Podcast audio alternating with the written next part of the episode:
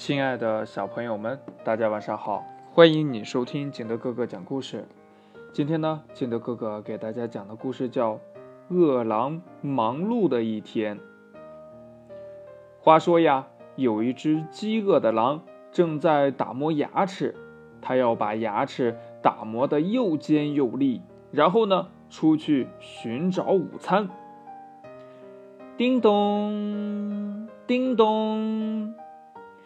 小猪，你在家吗？猪，有猪的话，早就被我吃掉了。这饿狼呀，打开了门，门外呢，竟站着一只小羊。这一下饿狼可乐坏了。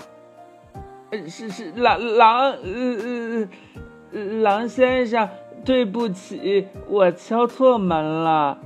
小羊正要逃走，饿狼呀，一把就把它拖了进来。快进来吧，你没有走错。我呀，都快饿死了。嗯，亲爱的狼先生，我这么瘦小，不如呀，您让我饱餐一顿，嗯，长肥点再吃吧，那样呀，嗯，才过瘾呢。这饿狼呢，瞅了瞅小羊，还真是不够它塞牙缝的呢。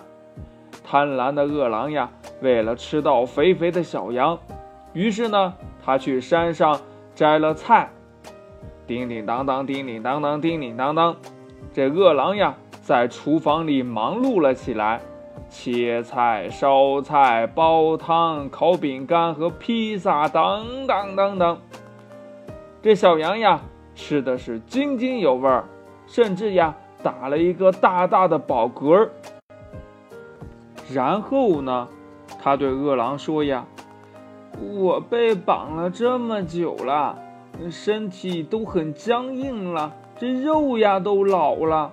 您呀最好先给我按摩一下。”这饿狼呀，为了能吃上嫩嫩的小羊，又开始忙碌起来。按按这里，按按那里，捶捶这里，捶捶那里。嗯，狼先生，您的手法可真不错呀。哎，这饿狼呢？这饿狼呀，实在是太累了。干嘛了呀？